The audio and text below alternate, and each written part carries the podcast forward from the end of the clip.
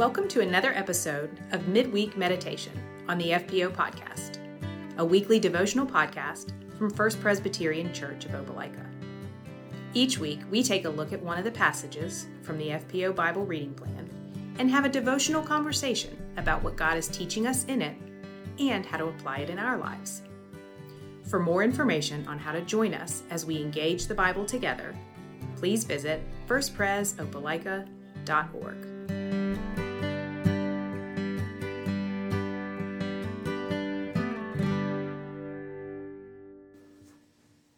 Hey there again, First Pres family, and welcome to this week's episode of our midweek meditation.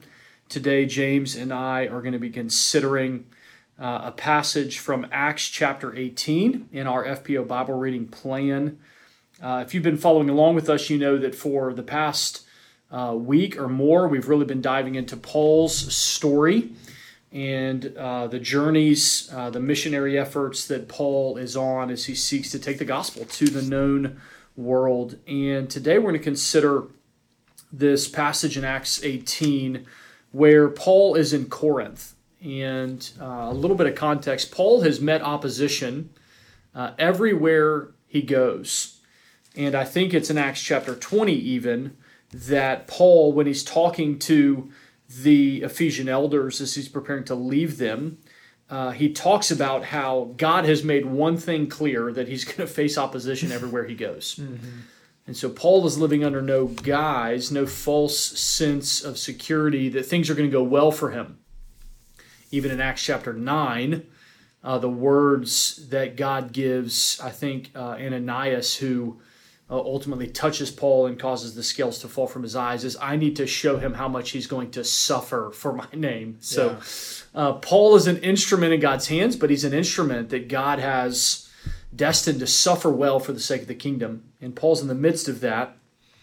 Uh, and we're going to read this uh, vision, this word that God gives to Paul in the midst of these very trying circumstances as he's taking the gospel of Jesus out. Uh, and then just try to encourage ourselves and encourage you with it. And so I'm going to pick up um, in verse 9 of Acts chapter 18. And again, this is a vision that Paul has. The Lord said to Paul one night in a vision, Do not be afraid, but go on speaking, and do not be silent, for I am with you, and no one will attack you to harm you. For I have many in this city who are my people and he stayed a year and six months teaching the word of God among them. Verse 12. But when Gallio was proconsul of Achaia, the Jews made a united attack on Paul and brought him before the tribunal. We could go on reading uh, about what seems to be the harm that Paul is experiencing. And so, James, talk to me a little bit about this promise that God gives him that nobody will harm him. Mm-hmm. Uh, but all of these other things we've said, all of these other things we see where if Paul's experiencing anything, he seems to be experiencing a lot of harm. Yeah, it is really.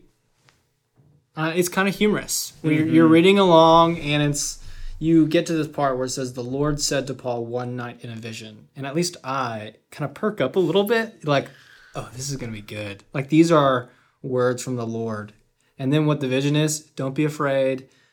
Uh, keep on speaking. No one will attack you to harm you, for I have many of my people in the city. Like, oh, yeah, that was a good vision. I would really like to get that one.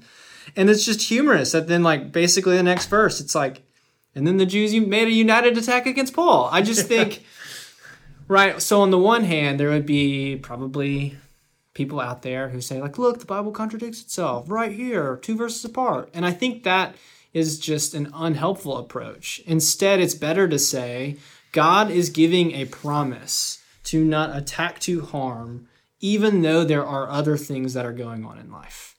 So god's promise allows paul to look at something that otherwise he might feel as an attack otherwise he might feel threatened by and instead he's able to say I'm going to be okay. Mm. Because God has made a promise to me that any attacks that come my way will not harm me.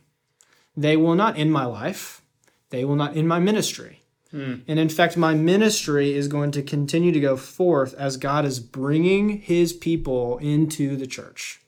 So it's a promise from God that I'm sure he had to hold on to tightly in the midst of this and maybe other things that happened that if he wasn't holding on to something God had said already, he would be tempted to panic and to distrust. Yeah.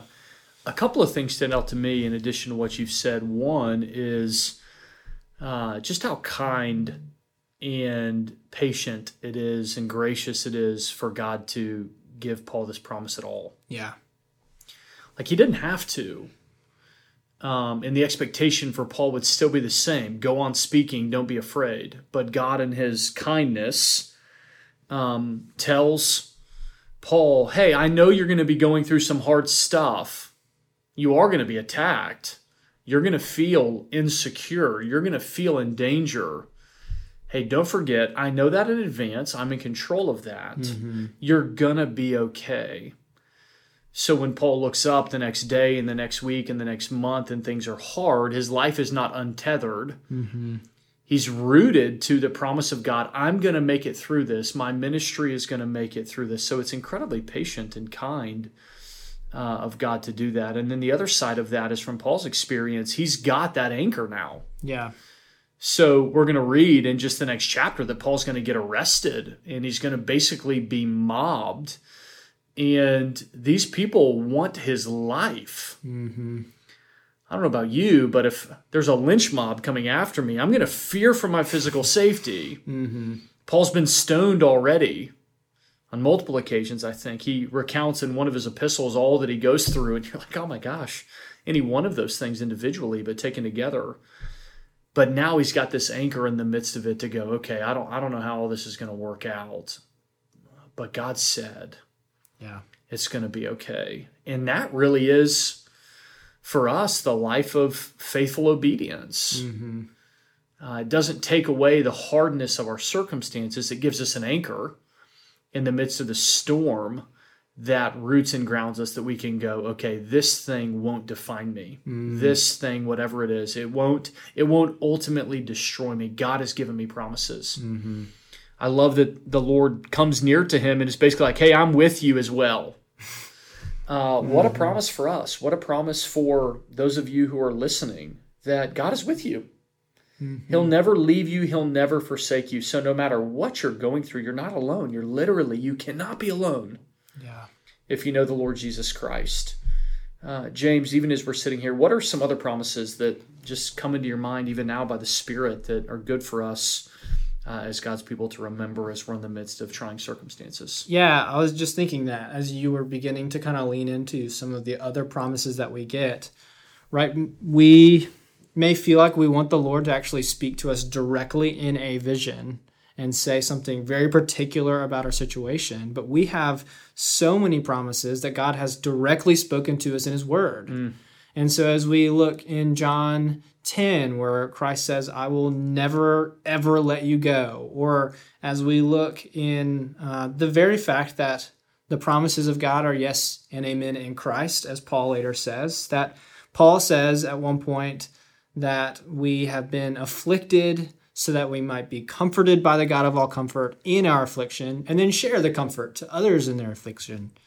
Or you could just think of the entire book of Revelation, which we've talked about on the midweek meditation of looking at how God makes promises and gives images of Christ's victory over and over and over again so that we know who actually wins and we know where we're going. Hmm. So that when we face the things in our life that we're tempted to distrust the Lord in, we are able to then remember what God has already said in His Word hmm. and turn back to those things.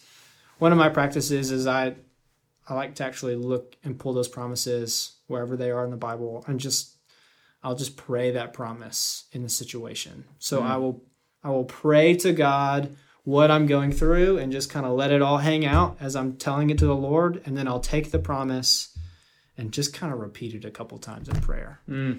And that, I find that that is one of the ways that I'm able to let the promises of God eclipse the troubles and afflictions of my life.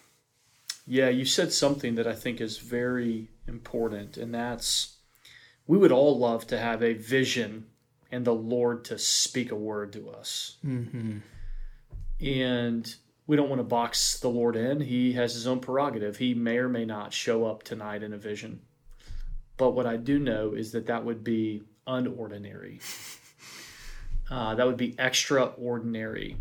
And then on one level, we have an entire book of God doing just that, Mm-hmm. stepping in and telling us some things about what we can expect uh, about Him, about life in this world, and promises that ought to root us and anchor us to live well. So that's a great reminder. Um, and maybe it's just the drum we keep beating uh, on these midweek meditations is that we need to be people who are constantly engaging the Lord in His Word. How else are we going to know the promises that He gives us if we're not daily uh, immersing ourselves in the Word? Every time we open the Bible, it's as though, and the Lord spoke a vision to them. You know, we Yeah. we step into conversation with the living God. And then I just love that idea as well of just claiming the promises in prayer. Uh, I found myself at different seasons doing the same thing. And I think it's okay at times to hold the Lord to account. And that feels weird. Uh, but we see Moses doing that, of saying, God, you said you're like this, so now I expect you to act like that. And we see that the Lord goes, Yeah, I like that. You know what I mean?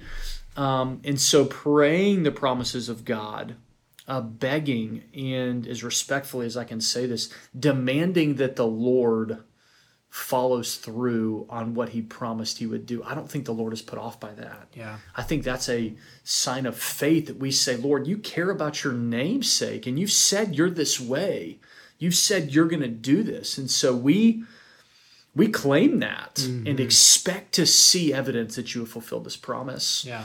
Um, those are the think- kinds of things that anchor us. Go on. Yeah, and I think if if we learn something else from this passage, it's that we claim the promises of God, and and even if we see things where it looks like it's not going how we wanted it to go, right? If we claim the promise that the Lord will not harm us, and then things start to rise up against us, and we start to be like, oh, no, what's happening here? The rest of this story really points out that though it might have looked like harm was coming, God was in control the whole time. Mm. So I think it's just a good reminder, even here, that things, God doesn't answer our prayers the way we want Him to answer our prayers. Mm. He answers our prayers so that if, when we get to look back in glory, we get to say, you know what, if I knew what you knew, I probably would have prayed differently. And you answered the prayer that I should have been praying all along. That's a great point, and I I love what you said there. That uh, claiming God's promises in faith uh, doesn't mean that everything's going to work out well for us. Uh, Paul has his promise to not be harmed, and then we just keep reading about what appears for him that he's being harmed. And so he's got to wrestle with what God's promise means for us.